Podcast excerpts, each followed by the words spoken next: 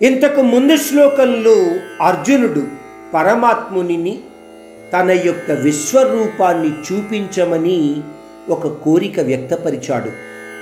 అర్జునుడు కోరిన కోరిక మేరకు శ్రీకృష్ణుడు తన యొక్క సంపూర్ణ విభూతి తత్వంతో కూడి ఉన్న విశ్వరూపాన్ని చూపించడానికి సమ్మతించాడు కూడాను.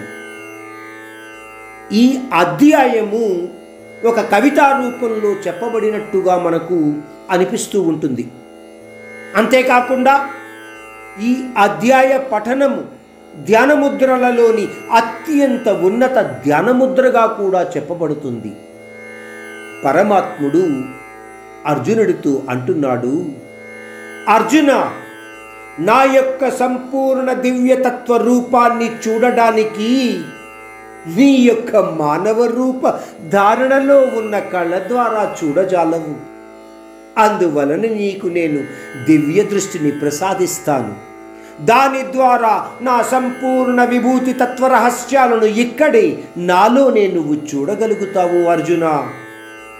తన విశ్వరూపాన్ని ప్రదర్శిస్తూ శ్రీకృష్ణుడు అంటున్నాడు అర్జున నాలో కనబడుతున్న వందల వేల రూపాలలో ఉన్న వివిధతను చూడు. నా రూపాలలోని అనేక రంగులను చూడు.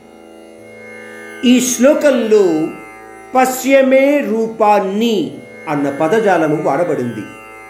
అంటే కనబడే అనేక దివ్యతత్వ రూపాలలో కనిపించని ఆ సర్వేశ్వర మరియు అనంత తత్వాన్ని గుర్తించు పార్థ అని అర్జునుడికి తెలియచేస్తున్నాడు.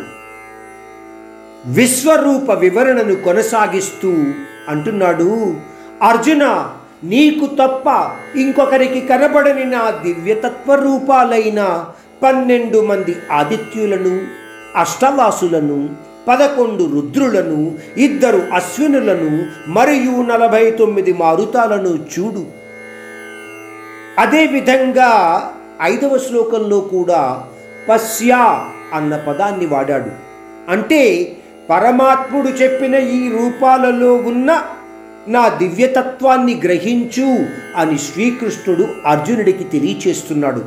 అర్జున ఈ దివ్య రూపాలతో నిండి ఉన్న నా విశ్వరూపము నీకు ఆశ్చర్యాన్ని కలిగించేవిగా ఉంటుంది. ఎందుకంటే అనంత విశ్వాన్ని కూడా నువ్వు ఇక్కడే నాలోనే చూస్తున్నావు కాబట్టి ఆశ్చర్యము కరగడంలో గొప్ప విశేషమేమీ లేదు.